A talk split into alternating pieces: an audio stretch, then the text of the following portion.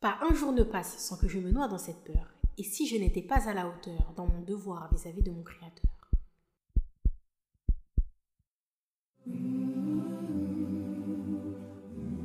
Assalamu alaikum wa rahmatullahi wa barakatuh. Que la paix, la miséricorde et les bénédictions d'Allah soient sur vous. Marhaba, bienvenue dans le podcast Opération Firdaus, le podcast pour la jeunesse musulmane qui sont à la recherche de l'excellence. Nous sommes deux sœurs en Allah et amies dans la vie de tous les jours. Notre objectif commun à travers ce podcast est d'inciter la communauté musulmane à la réflexion sur des sujets de notre quotidien, en se remettant tout simplement ou non en question pour arriver à la destination finale, le plus haut degré du paradis, le Firdaus. Que ce soit dans le domaine professionnel, familial, social, personnel ou spirituel, nous allons balayer tous les sujets en lien avec notre quotidien. Alors si vous êtes dans l'optique d'améliorer votre personne, votre pratique, d'exceller dans tout ce que vous entreprendrez vis-à-vis de notre magnifique et belle religion qui est l'islam, alors vous avez toqué à la bonne porte. On vous souhaite une agréable écoute, inshallah, en espérant que cela puisse vous profiter. Barakallahu fikum. Qu'Allah vous couvre de sa bénédiction.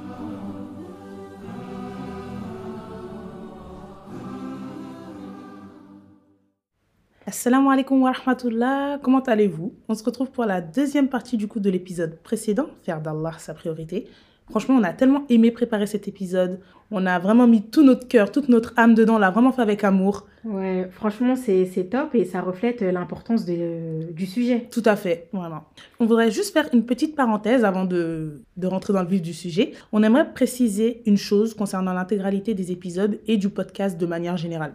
Sachez que nous ne donnerons jamais d'avis juridique, que ce soit sujet à divergence ou non, car nous ne sommes pas du tout en position et en capacité de le faire. On tenait à vous le dire dès le début lors de l'épisode de présentation, mais ça nous est complètement euh, sorti de l'esprit. Ça reste un point quand même très important à souligner. Ouais, et nous sommes nous-mêmes euh, étudiantes en sciences islamiques et débutantes dans ce domaine. Hein. Et à travers ce podcast, euh, comme on vous l'a dit, on cherche principalement à réveiller les consciences. Pour tout ce qui est du reste, euh, jurisprudence, etc., nous vous conseillons euh, d'avoir un enseignant qui vous permettra d'apprendre la religion de manière fiable et authentique. Parce que la science euh, s'apprend auprès de savants. Mhm. Viendrait-il à l'esprit pour une étudiante en médecine d'apprendre son domaine uniquement via des livres ou des sites internet? Je pense que la réponse est... Eh non. Ouais, et non, exactement. en tout cas, on espère que vous comprendrez. Après, rien ne vous empêche de vous rapprocher de nous si vous avez quelconque question pour que l'on puisse vous rediriger au mieux par la permission d'Allah. En tout cas, qu'Allah nous pardonne si tout au long des épisodes, on dit une mauvaise parole erronée ou mal exprimée. Car comme on le sait, toute bonne chose vient d'Allah et toute mauvaise parole vient de nous-mêmes. Voilà, parenthèse refermée. On va commencer par vous raconter d'abord nos propres témoignages, les déclics qui nous ont poussés à vouloir en apprendre davantage sur notre Seigneur et surtout comment on s'est rendu compte que cela était indispensable. Comme on vous l'avait dit, on aime le concret, les témoignages, parler de nos propres expériences pour que ce soit plus parlant parce qu'en faisant juste des rappels, on pourrait croire qu'on a toujours été attaché à la religion, que c'est inné chez nous, alors qu'en parlant de nos expériences, le avant-après, sachant que le après est toujours en cours de construction, on montre bien que tout est possible et que tout est une question de volonté et de motivation. Parce que c'est souvent à travers la pratique que certaines personnes pourront s'identifier. Et pour finir, on va vous donner des outils, des tips pour apprendre sa religion et bien utiliser son temps du coup. Sans plus tarder, Khadija va nous raconter son histoire. Bismillah. Pas de problème. Alors, je vais vous raconter mon histoire. Je t'en prie, par Castor. Oui, oui. pardon. non, pardon. Allez, Alors, reste, sérieuse. Euh, pour ma part, tout a réellement commencé quand je me suis mise à m'intéresser aux différents prophètes. En lisant leurs histoires, c'est comme si je découvrais la vie pour la première fois. Je m'explique. J'ai grandi dans une famille musulmane. J'ai donc logiquement toujours entendu parler du prophète Mohammed alayhi et y compris des autres, mais je ne m'y étais jamais attardée euh, dessus. Je connaissais que les grandes lignes, pas les détails ni les sagesses que l'on pouvait en tirer. À l'arrivée du mois du ramadan, une personne de mon entourage a partagé une série très explicative sur ces histoires. Comme quoi, hein, les réseaux sociaux, s'ils sont utilisés correctement, ils peuvent être utiles et très bénéfiques. La première vidéo que j'ai vue concernait l'histoire de la création des cieux et de la terre, suivie de l'histoire de notre père Adam salam. J'ai été tellement intéressée que j'ai enchaîné les épisodes à une vitesse incroyable. Limite, je voulais plus dormir parce que je voulais en savoir plus, connaître la suite et la fin des histoires. Avec ces vidéos, j'ai énormément appris sur mon Seigneur. Et wallahi, eh, j'étais émerveillée et c'est à ce moment précis que j'ai compris mon but sur Terre en fait. Parce qu'on a beau être né dans une famille musulmane pratiquante qui vous inculque dans votre éducation les valeurs de l'islam, il n'est pas aussi évident de prendre conscience de sa foi, de son objectif sur terre et de son statut de serviteur d'Allah surtout. On apprend parfois la religion en imitant nos parents, nos aînés, notre famille. La pratique est souvent machinale et assimilée à une obligation. L'obligation de prier, l'obligation de jeûner, l'obligation de croire en Allah, elle ne fait pas appel à la raison ni à la compréhension. En réalité, quand tu comprends que l'unicité d'Allah est une logique et que sa divinité est une logique, tu as beaucoup plus de facilité à pratiquer. Les adorations deviennent plus fluides et sont faites avec plus de concentration, d'amour et surtout de volonté. On ne reproduit plus des gestes, mécaniques. La foi et l'amour en Allah guident nos gestes et nos actes. Donc je reprends. Hein. J'enchaînais les épisodes toujours avec la même envie d'en apprendre plus et je suis arrivée à l'histoire de Moussa salam. À ce moment précis, je me suis posé une question. Quel est le message transmis à tous les peuples? Bien évidemment, c'est celui d'adorer Allah sans rien lui associer. Mais encore une fois, comment adorer Allah sans le connaître? J'ai donc compris qu'il était primordial d'apprendre à connaître son Seigneur pour pouvoir l'adorer. Et c'est là que j'ai démarré mon apprentissage. En comprenant cela, le verset que j'entendais depuis petite a pris tout son sens. Sourate 51, verset 56.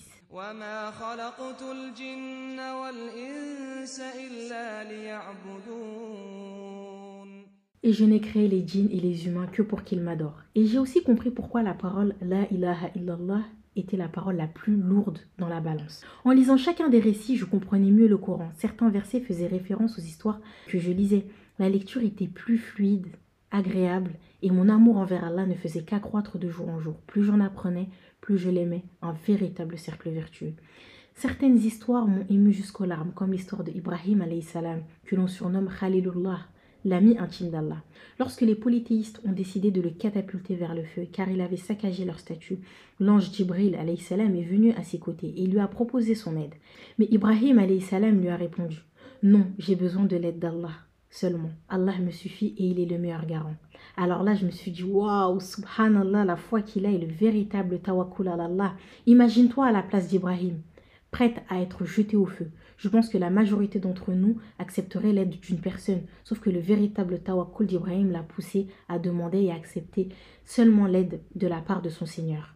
Et je me suis dit que moi aussi je veux avoir confiance en Allah comme ça. Et chaque fois qu'ils ont placé leur confiance en Allah, Allah les a secourus et ne les a pas abandonnés. Et pour une énième fois, je me suis dit, bah, si tu veux avoir confiance en lui, va falloir que tu apprennes à le connaître. Le fait aussi que qu'Allah a exaucé la demande d'Ibrahim salam d'avoir des enfants et ce après un long moment. En effet, Ibrahim salam a eu des enfants à l'âge de 86 ans. Ce verset en témoigne. Surat Ibrahim, verset 39.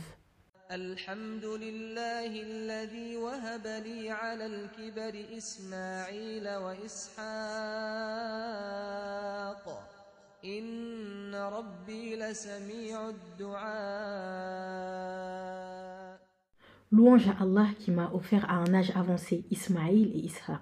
Certes, Allah exauce les invocations. La sagesse derrière cette histoire renvoie à la patience et aux invocations face aux épreuves. Allah répond bel et bien aux invocations de ses serviteurs. Et aussi, le sacrifice que devait faire Ibrahim salam en immolant son fils Ismaïl est une histoire qui m'a beaucoup ému. Cette histoire m'a ému hein, jusqu'aux larmes, parce que d'une part, Ibrahim avait déjà beaucoup été éprouvé auparavant. Bon, je ne vais pas tout raconter parce que sinon ça risquait d'être trop long. Et là, euh, Allah lui ordonne de sacrifier son fils. Et il accepte une, fois de plus, mais toujours avec patience. Et d'autre part, la réaction de son fils Ismaïl, qui lui répond. Sourate 37, verset 102. فلما بلغ معه السعي قال يا بني إني أرى في المنام أني أذبحك فانظر ماذا ترى. قال يا أبت افعل ما تؤمر ستجدني إن شاء الله من الصابرين. Ô oh mon cher Père, fais ce qui t'est commandé, tu me trouveras, s'il plaît à Allah, du nombre des endurants. Encore une fois, hein, la foi et le tawakkul du Fils. Et maintenant, quand vient le jour euh, de l'Aïd el-Adha, je suis obligée de lire l'histoire pendant la journée et je sais véritablement pourquoi est-ce qu'on fait ce jour. Bref, j'aurais pu en parler encore des heures si Mariam ne m'avait pas arrêté. Et euh, si je devais retenir un seul enseignement à travers tous ces récits euh, des prophètes, c'est très certainement le tawakkul à Allah durant les épreuves, la confiance en Allah que, que je retiendrai. Cet enseignement me sert au quotidien, du moins j'essaye quand j'ai des épreuves ou des choses qui me tracassent de repenser à ces histoires et de relativiser euh, très rapidement. Je sais maintenant que dans ce genre de moment, je dois placer ma confiance en Allah. Allah nous a donné de très bons modèles à suivre et je me souviens m'être dit, mais pourquoi est-ce que je m'étais pas intéressée à ces magnifiques récits avant Et là, je me suis dit, Peut-être que je me, je me divertissais trop, pardon. Et encore une fois, hein, ça rejoint l'épisode du temps. Il y a un temps pour tout. Il y a un temps pour le divertissement. Il y a un temps aussi pour l'apprentissage. Donc voilà. Bah, barakallahu fiki Khadija pour ce très beau témoignage. Vraiment, ça se voit à ta voix que tu es encore émue et, et tu racontes ton histoire comme un récit et on sent vraiment que tu veux que tout le monde ressente ton émotion avec toi et qu'on comprenne euh, ce que tu as ressenti. Quoi. Exactement. Vraiment, euh, qu'Allah te récompense en tout cas de nous avoir partagé ça et comme toujours, on espère que cela sera utile et nous fera réfléchir. Hein. Amin, amin, amin. Allez, on a assez parlé de moi maintenant. Euh, à ton tour maintenant de nous partager le début de ta belle histoire entre toi et ton Seigneur. Me concernant, le premier pas du cheminement spirituel s'est fait il y a à peu près 6-7 ans. Je vivais des moments vraiment très difficiles, une épreuve. La relation avec un membre de mon entourage était très compliquée au point où on ne s'entendait plus du tout et des deux côtés. Et cette situation conflictuelle, elle a duré longtemps et j'en souffrais énormément. J'étais blessée, mais j'en parlais à personne.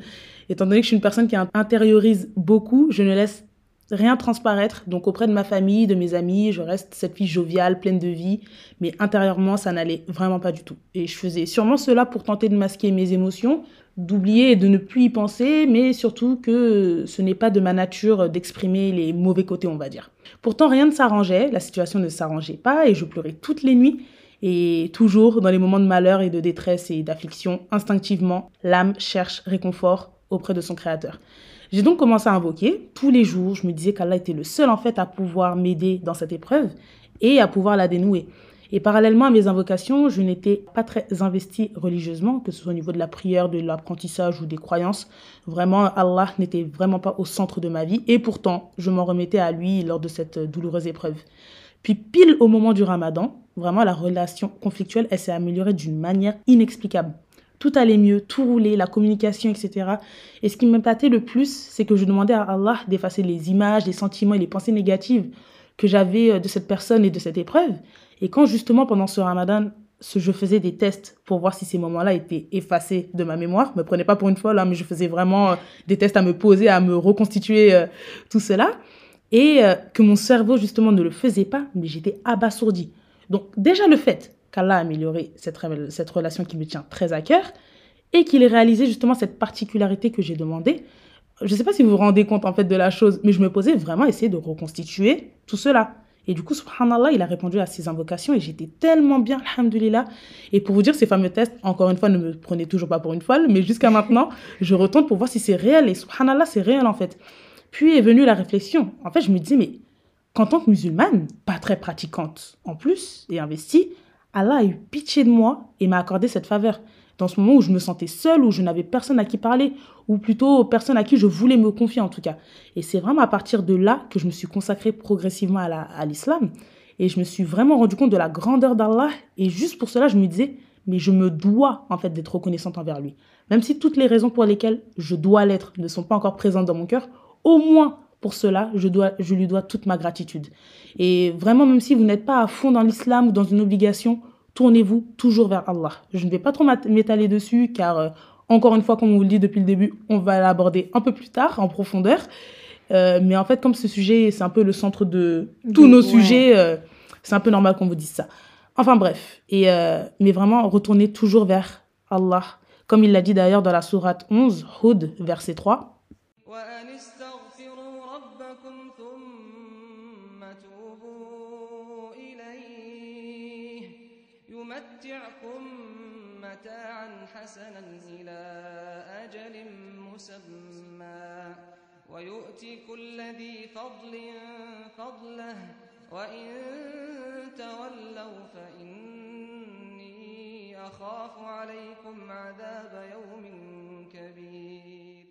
Demandez pardon à votre Seigneur, ensuite revenez à lui. Il vous accordera une belle jouissance jusqu'à un terme fixé, et il accordera à chaque méritant l'honneur qu'il mérite. Mais si vous tournez le dos, je crains alors pour vous le châtiment d'un grand jour. Voilà, voilà, c'est la fin de mon récit. Oh, bah super, franchement, euh, Barakallahu Fiki, euh, Mariam, euh, j'ai trop aimé ton témoignage et moi aussi je découvre en même temps que les auditeurs hein, parce que tu m'en avais jamais parlé avant. C'est vrai. Ouais, exactement. Et encore une fois, on remarque que nos témoignages sont complètement différents. On s'est rapprochés toutes les deux d'Allah de différentes manières. Mm. Mais si on devait retenir un point commun, c'est le déclic, la prise de conscience. On a compris qu'Allah est présent pour ses serviteurs et il ne nous abandonne pas quand on lui demande secours. Aussi, on a beaucoup insisté près du temps sur le tawhid, les, les caractéristiques de celle-ci. D'ailleurs, même quand on préparait le sujet, hein, ça nous a pris euh, beaucoup, beaucoup de temps. Beaucoup, beaucoup de temps. Surtout la partie 1 et tout, euh, ça nous a été bénéfique d'ailleurs, car euh, c'est un temps qui est accordé à Allah Mhm. et ça nous a permis de nous, rendre compte, de nous rendre compte de la valeur d'Allah, vraiment. Ouais, exactement. Donc, euh, en conclusion, le tawhid est vraiment l'essence, voire le terreau de notre religion. Un tawhid solide permettra une compréhension euh, fluide et un fort attachement à la religion. hein. Les actes seront vraiment faits avec amour et concentration. Mm. Et comme l'a dit l'imam al-Nawawi, rahmatullahi alayh, celui qui meurt sur le tawhid ne restera pas éternellement en enfer, peu importe les désobéissances qu'il a pu commettre.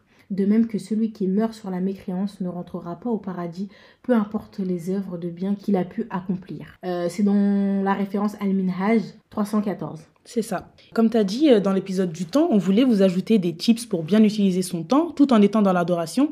Mais en fait, on s'est dit qu'on le fera dans cet épisode parce qu'il est plus facile de savoir comment utiliser son temps maintenant que l'on sait qu'Allah est notre priorité et que tout tourne autour de lui et que c'est lui qui nous donne ce fameux temps. Et même dans le, dans le Coran, à la sourate Luqman, verset 34, إن الله عنده علم الساعة وينزل الغيث ويعلم ما في الأرحام وما تدري نفس ماذا تكسب غدا وما تدري نفس بأي أرض تموت إن الله عليم خبير La connaissance de l'heure est auprès d'Allah, et c'est lui qui fait tomber la pluie salvatrice, et il sait ce qu'il y a dans les matrices. Et personne ne sait ce qu'il acquérera demain, et personne ne sait dans quelle terre il mourra. Certes, Allah est omniscient et parfaitement connaisseur. Allah subhanahu wa ta'ala, c'est le seul qui est connaisseur des cinq domaines de l'invisible, qui sont cités dans la sourate juste au-dessus. Et euh, parmi celles-ci, on y trouve la date et le lieu exact de notre mort. Donc vraiment, agissons en fait. Il est vraiment temps de se Ouais, réveiller Agissons. et d'agir pour, avant qu'il ne soit trop tard. Parce qu'on n'a pas notre destin entre nos mains, alors il est d'autant plus important d'utiliser bien son temps. On vous a donc expliqué pourquoi il est indispensable d'apprendre sa religion et connaître son Seigneur. Et d'après même euh, Anas ibn Malik, qu'Allah l'agré, le prophète sallallahu alayhi wa sallam a dit Apprendre la science est une obligation pour chaque musulman. C'est rapporté par euh, Ibn Majah et authentifié par Cher Albani dans son Sahih, Tahrim numéro 72. Exactement. hein. Et à présent, euh, passons aux solutions. hein. On va vous donner des tips pour apprendre à connaître son Seigneur et pouvoir l'adorer de la meilleure des manières. C'est ça, maintenant que le- la théorie est un peu, a été un est, peu résumée. solide, on a voilà, mis la fondation c'est bon, là. On peut commencer à construire. Ouais. Premièrement, euh, s'inscrire dans, une, euh, dans un institut afin d'apprendre la science auprès euh, de personnes qui ont étudié. hein. Il y a également de plus en plus d'enseignants qui proposent les cours en e-learning pour les personnes qui, dont l'emploi du temps est chargé, qui ne peuvent pas se déplacer. Quoi. Euh, les cours peuvent porter sur la jurisprudence, le dogme, la croyance, quoi, euh, l'apprentissage de la langue arabe, la mémorisation du Coran, en conformité hein, justement euh, de, avec les règles du tajwid, la sira du prophète Mohammed et euh, des cours sur euh, les hadiths. Tout ceci est essentiel et permettra une bonne compréhension et surtout une bonne pratique euh, de la religion. Mm. Il est primordial d'avoir un bon enseignant qui a étudié auprès de savants. Encore une fois, la religion ne s'apprend pas sur Internet ni sur les réseaux sociaux. Tout à fait. Euh, ouais. Vous pouvez compléter cet apprentissage par des livres religieux tout en vérifiant leur auteur, leur parcours, leur bon suivi du Coran et de la sunna du prophète wassalam. Euh, les savants eux-mêmes hein, sont des humains et peuvent euh, être amenés à faire des erreurs, d'où l'importance d'apprendre les sciences de l'islam évoquées plus tôt. Donc euh, bien évidemment, toujours avec sagesse, n'apprenez pas tout en même temps au risque de vous submerger de connaissances et tout abandonner. Privilégiez plutôt une bonne cadence dans l'apprentissage et la découverte, progressive mais constante. Exactement. Et c'est vraiment en fait la clé qui est essentielle. Ouais. Et d'ailleurs, euh, même pour nous, euh, lorsqu'on s'est inscrit dans un institut euh, de sciences islamiques, bah justement, on a fait ça euh, via une sœur sur Instagram, qu'elle a la récompense, qui tient une maktaba, une librairie musulmane, et qui avait fait justement un post sur son compte Instagram sur comment choisir son institut, que ce soit selon notre profil ou nos préférences, on va dire ce qui est adapté pour nous, quoi, en fonction des différentes écoles de jurisprudence ou des courants de pensée. Et bah, du coup, vous pouvez ainsi plus facilement vous y retrouver et comparer entre les différentes écoles, que ce soit pour les tarifs ou la distance par rapport à votre domicile, qui est quand même un gain de temps. Ouais. Mais en tout cas, on vous laisse découvrir sur son Instagram, du coup, qui est une fois de plus, fois F-O-I de plus. Donc voilà. Et même si vous ne pouvez pas dans l'immédiat vous inscrire dans un institut pour X ou Y raison, alors lisez des livres sur différents sujets de savants reconnus et recommandés.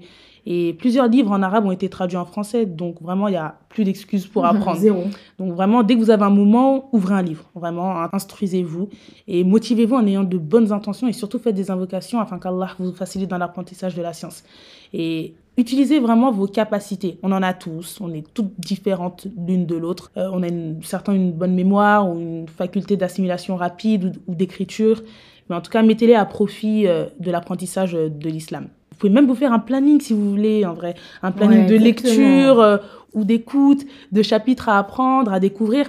Par exemple, pour ma part, je suis pas une grande lectrice de base, mais les livres religieux, je les bois comme du jus de pomme. Mon jus de préféré, donc oui, je me permets de remplacer l'eau par cela. Voilà. Quand c'est pas elle, c'est moi. Enfin, c'est incroyable. Donc voilà, donc là en ce moment, euh, je suis en mode, je finis les livres que j'ai en ma possession avant de faire d'autres achats, sinon on m'arrête pas.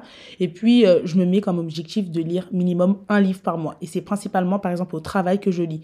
Actuellement, je suis sur un livre sur le Hajj et la Umrah, qu'Allah nous compte par- d'ailleurs parmi les pèlerins. Amine. Et j'insiste encore sur le fait qu'il est toujours meilleur d'avoir un enseignant. Parce que vraiment, pratiquer sa religion seulement après avoir lu des livres ou des contre-appels sur les réseaux sociaux, ce n'est pas une bonne chose. Personnellement, je suis novice dans ce domaine et m'aventurer à décrypter chaque source de rappel que je vois et vérifier sa fiabilité est très très compliqué pour ma part. Clairement, j'en suis pas capable. Ouais. Et j'ai du mal à le faire et ça ne relève clairement pas de mes capacités. Donc vraiment, faites attention donc à ce point. C'est ça. Et euh, vous avez aussi notre podcast. Hein. Allez, pub gratuite. Exactement. Publicité Opération Firdaus. Ça va, on Ouais, peut vous plus avez notre podcast. Ah. euh, Non, sérieusement, sans blague, les podcasts, c'est un super concept. On peut traiter de beaucoup de sujets, ou même les vidéos sur YouTube, ou des sites indépendants, sur les histoires des prophètes. Vous voyez comme ça nous a marqué, hein, Mariam et Mm, moi, euh, mm. les histoires de femmes de l'islam, les miracles du prophète, et même ceux des autres prophètes et tout. Même euh, fréquenter la mosquée, euh, Mm. c'est c'est- c'est une très bonne chose. hein. Euh, c'est- ce sont les maisons d'Allah, elles sont pleines de baraka, de bénédictions, d'anges et tout. Et euh, dans les mosquées maintenant, je trouve qu'ils font beaucoup de, de rappels euh, qui sont très adaptés aux mots de notre société. Ouais, c'est vrai. Il y a beaucoup Ouais. de conférences et tout, donc euh, franchement ça va. Surtout nous qui vivons en région parisienne, il y a Mm. pas mal de mosquées et tout, on est, on est, on est servi, alhamdoulilah. Et euh, maintenant, c'est franchement, c'est facile d'avoir accès à, à tout ce qui est science et tout. Vous voyez, en simple clic, Mm. un billet d'avion, on peut avoir accès à, à- des personnes savantes de l'islam. À l'époque des compagnons, certains devaient parcourir des kilomètres en chameau pour aller apprendre un seul hadith. Et juste un en plus. Oui, juste un, juste exactement. Et d'ailleurs, ça me fait penser à une belle histoire très parlante et motivante sur la recherche de science. Elle se situe à l'époque de l'imam Malik, rahmatullahi alayhi, un grand savant, imam de l'islam, fondateur de l'une des quatre écoles juridiques. On parlera de lui un peu plus tard, euh, euh, plus en détail. Comme d'habitude. Grave. À son époque, un jeune homme qui était à la Mecque voulait enrichir son savoir et ses connaissances religieuses pour pouvoir faire des, cercles, des cercles d'évocation religieuse. Quoi. Il a voulu apprendre la science auprès de l'imam Malik, très très reconnu à son époque. Euh, on le surnommait le grand savant de Médine, et jusqu'à maintenant d'ailleurs. hein. Le jeune homme en question avait étudié euh, le fascicule, le Mu'atta de l'imam Malik avant d'y aller. Et pour encore mieux se préparer, il a, il a demandé une lettre de recommandation au gouverneur de la Mecque et lui demandait où se trouvait l'imam Malik. La lettre de recommandation, c'est comme quand on veut rentrer dans une grande école et tout, euh, UP, on demande une lettre de recommandation. C'est de ce style-là. Le jeune homme et le gouverneur de Médine euh, se sont rendus ensemble au domicile de l'imam Malik, puis l'histoire débute. Il a appris auprès de lui à peu près une dizaine d'années pour devenir euh, l'un des quatre imams fondateurs d'une école juridique au même rang que son maître. Ce jeune homme est l'imam Mohammed ibn Idris, connu sous le nom de l'imam al-Shafi'i, rahmatullahi alayhi. Et du coup, petite morale, hein, l'histoire de nos pieux prédécesseurs nous permet de nous motiver, de nous dire que c'est tout à fait possible en fait d'apprendre la science, même si notre niveau actuel est bas. Et d'autant plus qu'on a, on n'a plus d'excuses, vraiment, on Mm. a accès à tout, alhamdulillah, et c'est une très belle histoire, et parmi tant d'autres. hein. Exactement, il y en a tellement d'histoires comme ça en plus, c'est c'est incroyable. Pour conclure, si on devait résumer les points essentiels à retenir de cet épisode dans son intégralité, vraiment, premièrement, on retient l'importance d'apprendre la science, et ce, avant qu'il ne soit trop tard, clairement. Attention quand même à ne pas tomber dans l'excès, l'islam est comme on l'a dit euh, plusieurs fois dans les épisodes précédents, c'est une religion d'équilibre. Il y a un temps pour tout. Un temps pour la science, un temps pour les actes d'adoration et un temps pour les divertissements, les plaisirs de la vie d'ici-bas. Essayez d'être vraiment dans l'équilibre entre ces deux, de partager au mieux votre temps. Et en effet, le deuxième point qui se rattache parfaitement à l'apprentissage de la science n'est autre que le temps. Le temps passe si vite et ne se rattrape pas. Et il est nécessaire de l'utiliser à bon escient. Troisièmement, l'importance d'apprendre à connaître Allah et d'en faire ainsi sa priorité, le placer au centre de sa vie. Franchement, c'est vraiment un de nos déclics qui nous a permis de cheminer progressivement dans la religion et c'est vraiment d'apprendre à connaître Allah pour mieux l'adorer. N'oubliez pas, on ne peut aimer une personne quand on ne le connaît pas. C'est Ouais. pas possible. Et vous verrez, une fois que vous aurez assimilé ce point essentiel, les actes d'adoration ne seront plus monotones et plus mécaniques comme on les a connus euh, auparavant. Maintenant que l'on sait qu'il est indispensable que le serviteur connaisse Allah, on va faire un petit test. Un test qui permet d'auto-évaluer nos connaissances à propos d'Allah. Ce test, il est simple. Si là, là, tout de suite, je vous donne une feuille. Prends un stylo, Khadija. Un stylo? Ouais, Un stylo. allez, let's go. hein. Donc, si là, tout de suite, je vous donne une feuille, combien de lignes seriez-vous capable d'écrire à propos d'Allah? Combien de choses connaissez-vous de lui? Une page, une demi, quelques lignes? La réponse, elle est propre à chacun. Et en y répondant de manière honnête, chacun peut se rendre compte de son niveau de connaissance, qui sera parfois très, très, très, très faible. Mais c'est en prenant conscience justement de ces manquements que l'on évolue. Et également, vous pouvez évaluer votre niveau d'investissement religieux. Deux questions à se poser du coup. Dans une journée, combien d'heures consacrez-vous à Allah? Combien d'heures consacrez-vous aux adorations? Et après avoir répondu de manière honnête, posez-vous à présent la question suivante. Combien d'heures consacrez-vous aux activités mondaines, aux activités de la vie d'ici-bas? Comparez maintenant ces deux nombres et constatez. Vraiment, C'est vrai. Hein. Mm. Et du coup, pour certains, vous serez étonnés de voir à quel point le nombre euh, d'heures consacrées à Allah est faible. Et d'ailleurs, hein, le rappel s'adresse à nous en premier. hein. Ouais. Euh, alors que le nombre d'heures que l'on consacre à cette vie-là est, est énorme en fait. Je passe 5 heures à regarder une série et 15 minutes grand max pour les 5 prières réunies. 5 heures versus 15 minutes, voilà. Est-ce qu'on se rend compte en fait de, de la gravité de la chose? Franchement, on s'en rend pas compte. Ouais, de notre niveau d'insouciance et tout. Genre, je passe 3 heures à scroller sur les réseaux sociaux et je lis à peine 2 pages de Coran par jour, genre 10 minutes. Donc, en définitive, faisons en sorte que le temps cons- consacré à Allah augmente de jour en jour. Mm. Et pour que vous puissiez consacrer votre temps aux adorations avec plaisir et envie, apprenez à connaître Allah. C'est vraiment le. C'est le mot de la fin là. Ouais, c'est Ouais, c'est apprenez à, à connaître Allah. c'est ça. Donc voilà, comme vous l'avez compris, c'est la fin de cet épisode. On espère, comme d'habitude, qu'il vous a été utile. N'hésitez pas à nous faire des retours sur Instagram ou nous laisser des commentaires sur les plateformes d'écoute. Cela nous ferait vraiment plaisir d'échanger avec vous. Normalement, si vous suivez notre logique, entre guillemets, vous saurez quel sera le sujet de notre prochain épisode. Ouais. On va faire euh, une boîte à questions sur Instagram euh, pour faire euh, des pronostics pour voir si vous suivez. Ouais. Je sais pas s'ils ont compris, mais. Bon, je Bon, pense. oui, oui. non, parce que je me suis un peu mal exprimée. Non, non, non, c'est bien. En tout cas, on implore euh, Allah subhanahu wa ta'ala par ses noms les plus beaux de nous accorder une bonne compréhension de la religion, qui nous facilite l'apprentissage de la science et qu'il purifie nos intentions. Qu'Allah nous fasse miséricorde ainsi qu'à tous nos défunts et nous accorde al-firdaus. Qu'Allah étende ses prières et ses salutations sur notre bien-aimé prophète Mohammed alayhi salatu wassalam, sur sa famille ainsi que ses compagnons radiallahu anhum. Amin. Assalamu alaikum wa rahmatullahi wa barakatuh.